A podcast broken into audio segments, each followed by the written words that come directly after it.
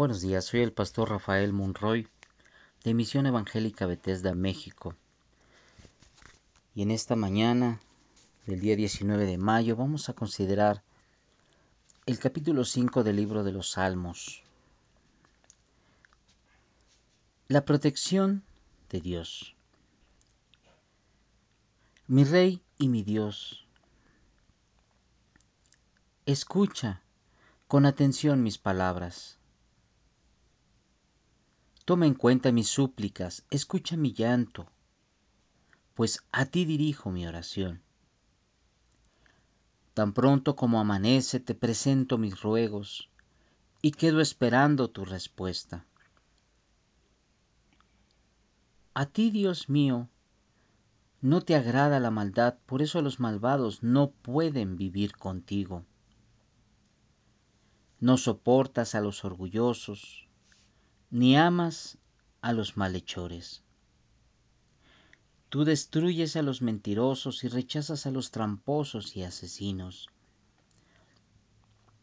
Pero a mí me quieres tanto que me dejas entrar en tu templo y allí me dejas hacer mis oraciones.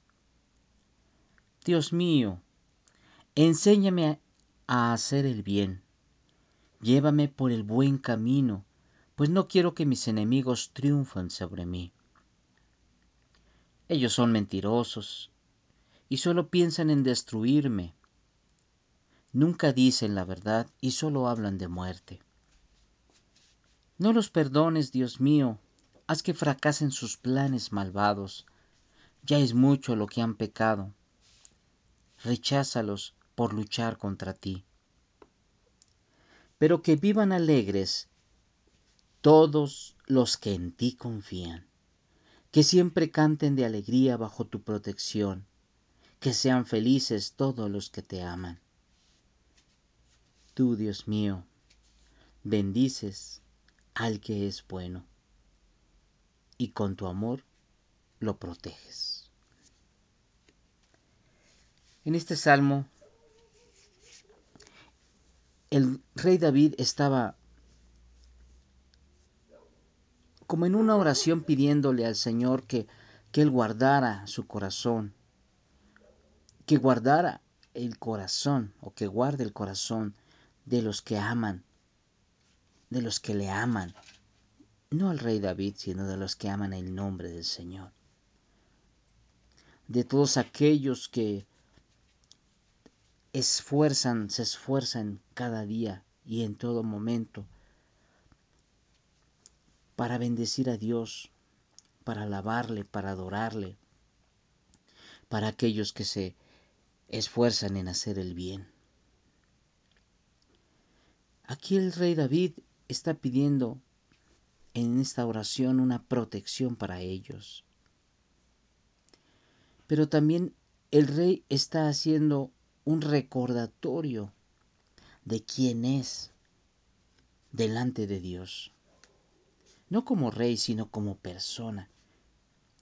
Si analizamos los primeros versos nos vamos a dar cuenta de que el rey David está recordando la posición que ahora tiene en Dios. Dice, mi rey y mi Dios. Él está diciendo que Dios es su rey y su Dios. Pero también está diciéndole a Dios, escucha con atención mis palabras. Toma en cuenta mis súplicas. Escucha mi llanto, pues a ti dirijo mi oración. Aquí lo que está sucediendo es que el rey está recordando, el rey David está recordando la posición que tiene delante de Dios. Y esto me refiero a la posición y reitero, esa posición que tenemos como hijos de Dios. Está diciéndole, en otras palabras, sé tú mi rey y mi Dios. Está diciéndole, venga tu reino como en el Padre nuestro. Padre nuestro que estás en el cielo, santificado sea tu nombre. Está hablando de que Dios es su rey, que Él gobierna su vida, pero además también es su Dios y también está atento Dios a escuchar con atención las palabras que el rey eh, David está elevando hacia Él las súplicas que le presenta, el llanto que hay en su corazón por la situación y condición en la que se encuentra en este momento. Recordemos que estaba huyendo de su hijo Absalón. Tan pronto como amanece, dice el rey David, te presento mis ruegos y quedo esperando tu respuesta. Es necesario que no solamente le presentemos nuestras peticiones a Dios, sino que también esperemos su respuesta.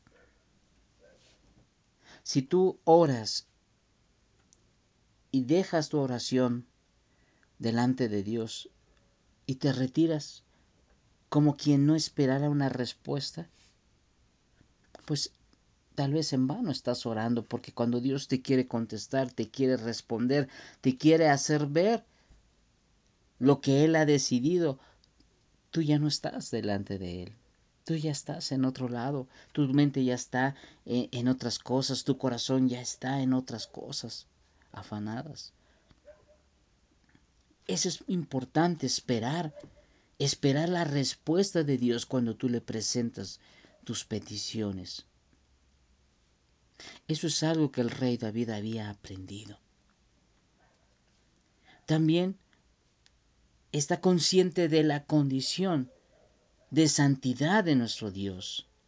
Por eso dice, a ti no te agrada la maldad, por eso los malvados no pueden vivir contigo.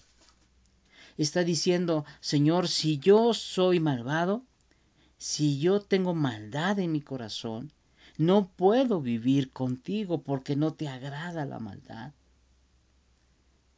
Esto habla de santidad, esto habla de un compromiso personal de David, de poder limpiar su corazón. Pero también cuando el, David nos, nos recuerda, no soportas a los orgullosos ni amas a los que hacen mal, a los malhechores.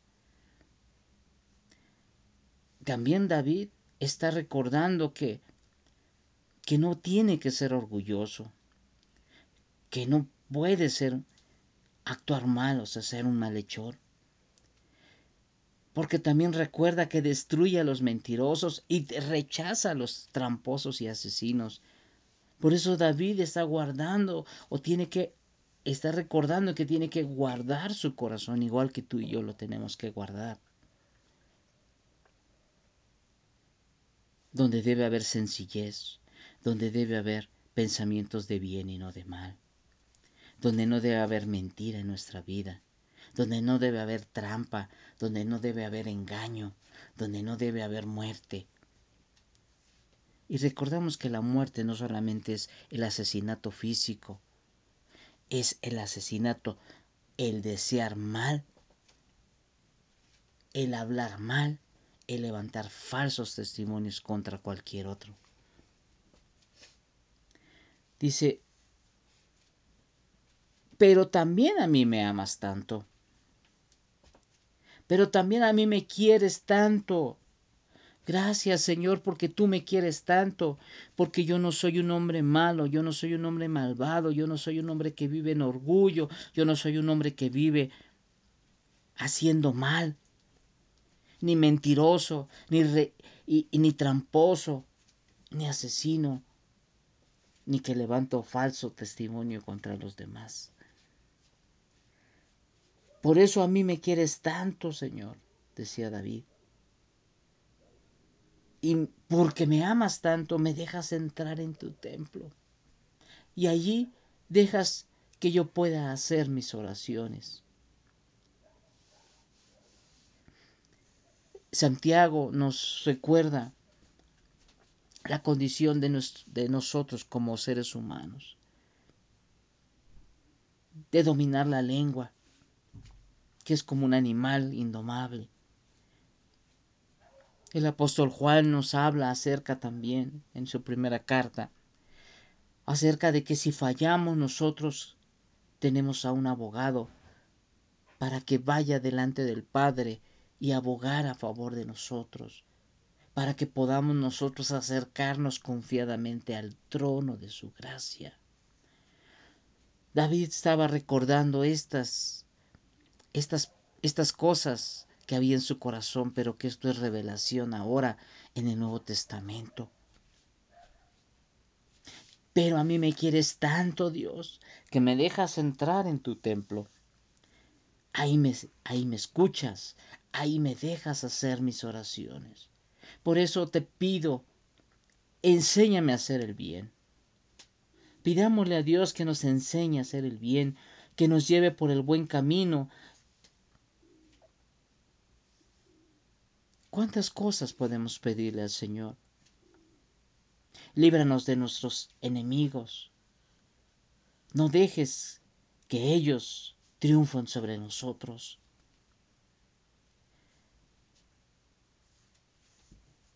No dejes que ellos que levantan mentira y piensan destruirnos, Señor, prosperen contra nosotros.